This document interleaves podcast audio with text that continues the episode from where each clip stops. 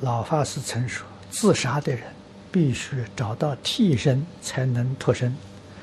如果我们遇到同一个地方频频有人自杀，应如何帮助他们？这个找替身呢，是道教说的啊。那么在民间风俗，老人几乎都知道啊。凡是在这个横死里面，最这个现在最普遍的车祸。啊，某个地方发生车祸了，以后接二接连不断的，就是在那个地方找替身的。啊，找不到替身，他不能投胎，而且自杀的人，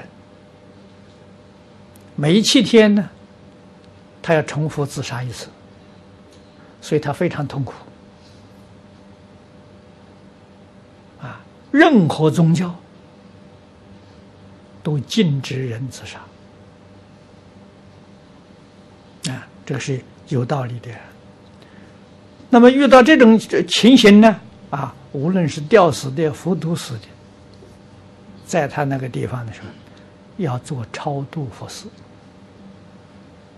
啊。那么我们帮助他做超度佛事，当然最好是念佛啊，念佛给他回向。啊，或者有这个缘分的时候，给他做一堂三世心念，啊，他就能离开了。这个是真正的可以帮助他。